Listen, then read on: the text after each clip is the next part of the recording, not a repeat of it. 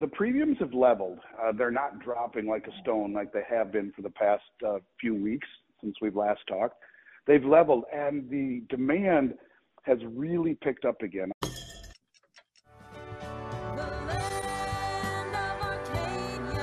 Well, hello there, my friends. Chris Marcus here with you for Arcadia Economics, and it is that time of the week once again for our physical silver report with Andy Schectman of Miles Franklin.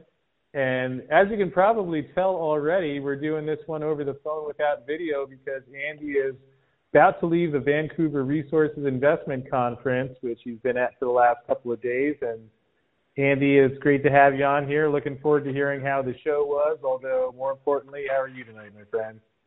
Chris, I'm doing well, brother. I'm doing great. Uh, forgot how much I enjoyed the warm weather of Florida. It's a little chilly here in Vancouver, but I'll tell you what wasn't cold was the um, uh, the the feeling, the vibe at, at this show is anything but cold. In fact, it's it's uh, it's red hot, and uh, the the interest, the, the the the number of people attending, the questions that were asked, and the seriousness really seems different than many, if not all, of the shows I've been to in the last I don't know several years, even prior to the pandemic there's a whole new charge in the air that uh, is uh, very much resembles what we've seen over the last couple of years, uh, and it's very encouraging to say the least.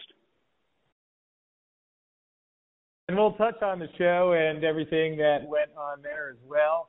Although uh, before we get to that, obviously uh, the one thing I always like to make sure we cover each week is what's going on with the premiums, and sounds like you were saying there's a bit more demand coming into the market, but why don't we start there?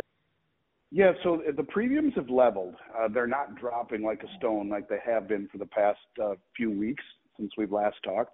They've leveled, and the demand has really picked up again. I think people heading, you know, into the new year are – uh, reassessing and reevaluating their positions and their outlook for the rest of the year. And we are seeing a, a much more vibrant uh, demand and, and um, uh, set of questions that were being asked, asked um, really than we've seen in the past six weeks. Uh, as I mentioned to you before, I have never seen a period of time like we've seen since Thanksgiving, really until just after New Year's, where the market just shut down. And I really do believe that had a lot to do with people unwinding and seeing family for the first time in three years in, in, in a way that was unencumbered uh, from everything we're, we're used to since 2020.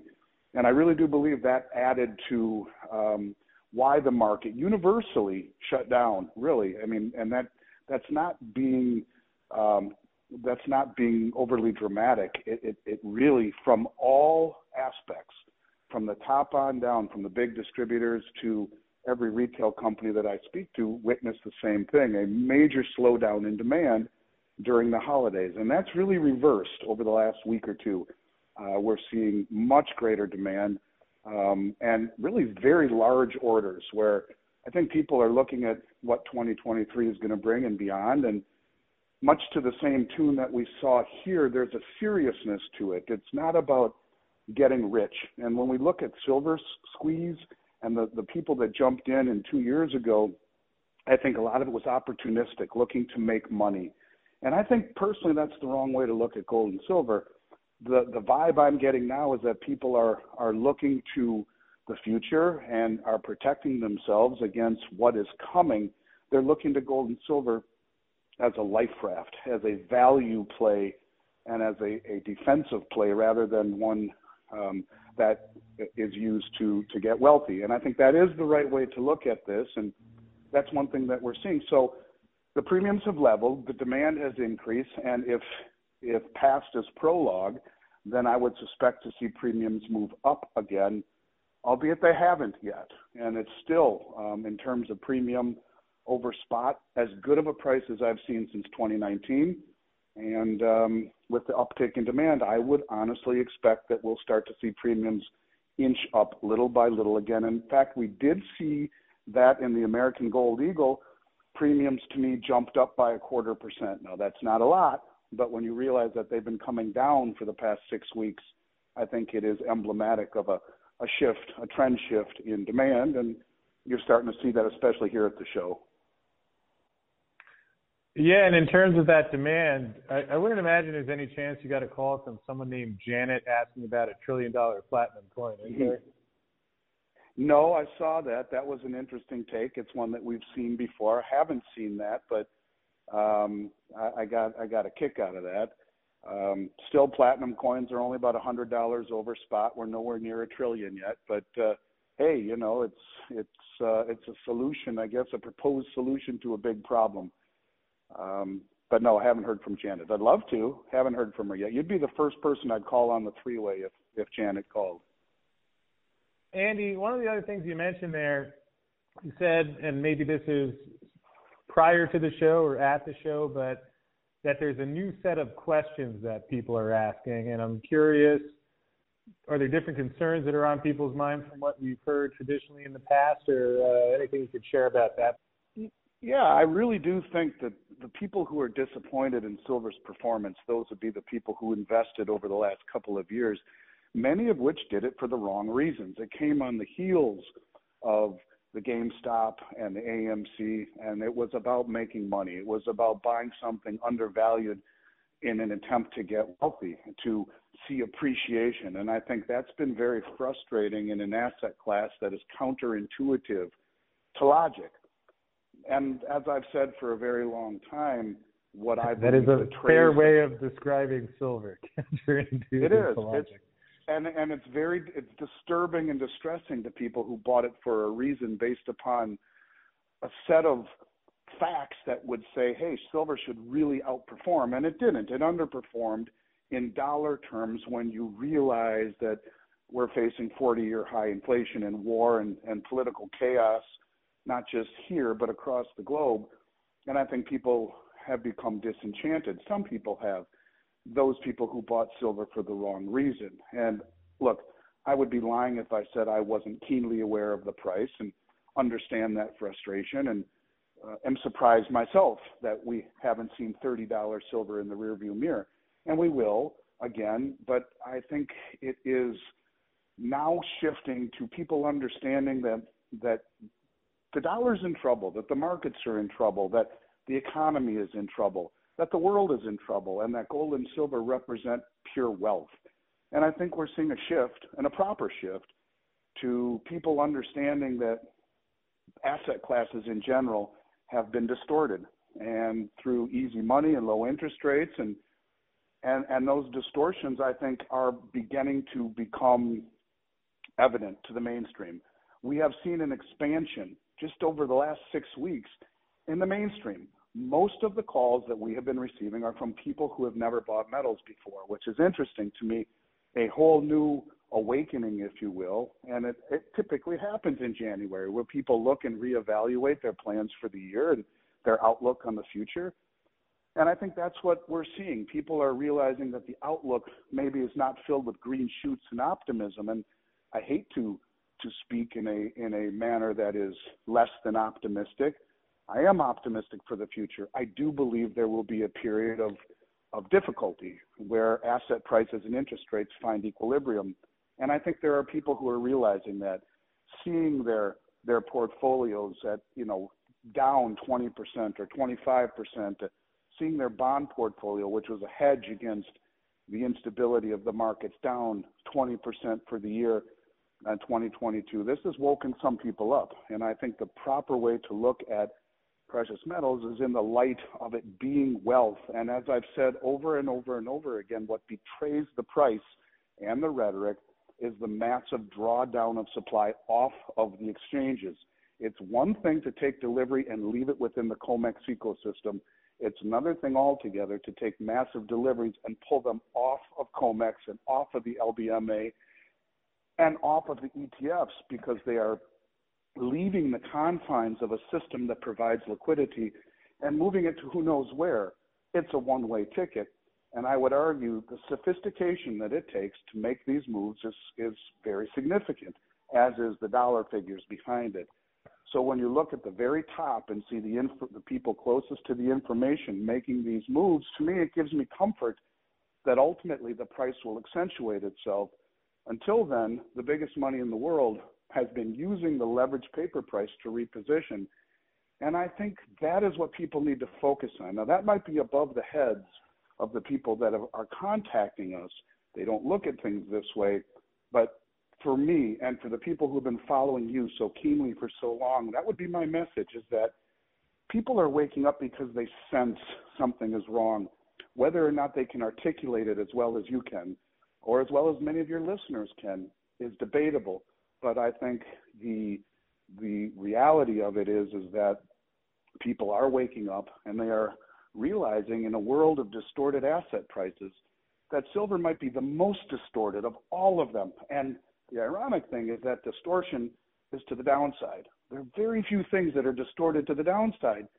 Silver is, where everything else has been distorted to the upside. And that's what I take from all of this is that the distortions are in our favor. And the big money is using that, kind of like the Ninjutsu move, where you use the leverage of your opponent against them. That is what the big money is doing. They are using the leverage of a market that hasn't performed the way that it should with rhetoric that is um, contra to the whole ideal of buying an undervalued asset to their advantage and not just taking possession, but taking possession off of the exchanges, which removes a good portion of the liquidity, meaning it's a one way street. That to me is what people should focus on more than anything because the big money who's closest to the information always positions themselves ahead of the crowd before the crowd even catches on. And I think some of the crowd is catching on because in their gut, they feel something just isn't right. And that's really the feeling I'm getting about the people we're talking to these days. Yeah, I could imagine that. And uh, something that I was curious if this perhaps got any attention at the conference. I know it just came out in the past couple of days. Uh, but did you see that there was a report by the IMF recently released where they were talking about gold not being a, a barbarous relic anymore and some of the reasons that the central banks have been turning to gold. I, I guess that happened right as the show was beginning. Did you happen to see that? Were people talking about that much at the show? Yeah, very much so. As a matter of fact, that was one of the things Lynette Zang brought up that the IMF was talking about gold in a favorable light, and she believes that the IMF, in conjunction with the West, will issue a gold-backed central bank digital currency. And I thought that was very interesting. It's something I haven't given much consideration to, but if you realize that the IMF, which is a conglomerate of roughly 150 countries, was formed at the Bretton Woods meeting in 1944, I believe, or 42, 44, I think. Anyways, at the Bretton Woods meeting, uh, these are, are Western, really Western influenced countries that uh, would, I, if we were to see a new currency, a special drawing rights, if you will, emerge from the IMF, that there would have a significant gold backing or pegging to it. Uh, I found that to be very interesting. So yes, we have heard about it, and and I I, uh, I can't say that I disagree with Lynette. It is certainly a possibility. In fact, I was asked a question today in an interview I did with Kitco, and they asked me what could derail this global de-dollarization move, where the BRICS nations are are growing uh, with popularity and with numbers, and the potential to them issuing a currency that would be pegged to commodities that would derail the dollar. And the question she posed to me is, what could derail that? She said, could it be war? And the more that I thought about it, I thought, yeah, I don't think it's war. What you could argue we're in the midst of a proxy war, but uh, what I what I did say to her is that if the U.S.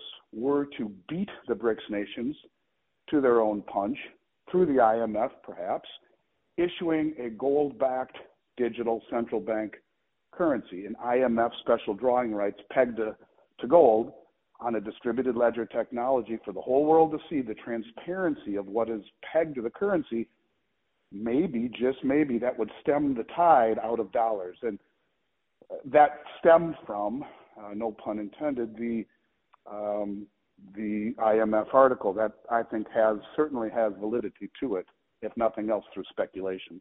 No, the the the BIS said that every country that is a member of the Bank of International Settlements, and I don't know how many countries they are, but a lot, they all have to have an operational CBDC by 2025. So it seems to be falling into place for certain. And if the U.S. wanted to go on the defensive, the way, or the offensive rather, the way to do that, in my opinion, would be to beat the BRICS to that um, to that punch.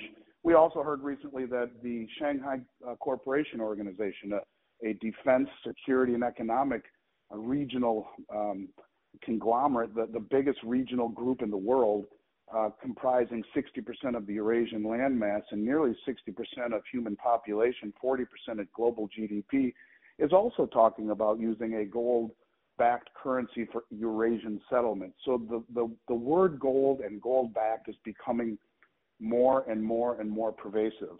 And the more you hear of this, the more desensitized we become. And maybe, just maybe, it is going to be a reality. So when you mention the IMF article, I think it's very timely and, and also very uh, apropos. So, like you say, I guess we'll have to see. But, um, you know, Occam's razor, the most logical explanation prevails. And it doesn't seem too far fetched for me to see the IMF come out, make this admission, and start to gradually uh, integrate gold into the vernacular. So when it does happen, and we do have a CBDC pegged to gold, that people will look at it with legitimacy rather than rather than uh, uh, of um, uncertainty and skepticism.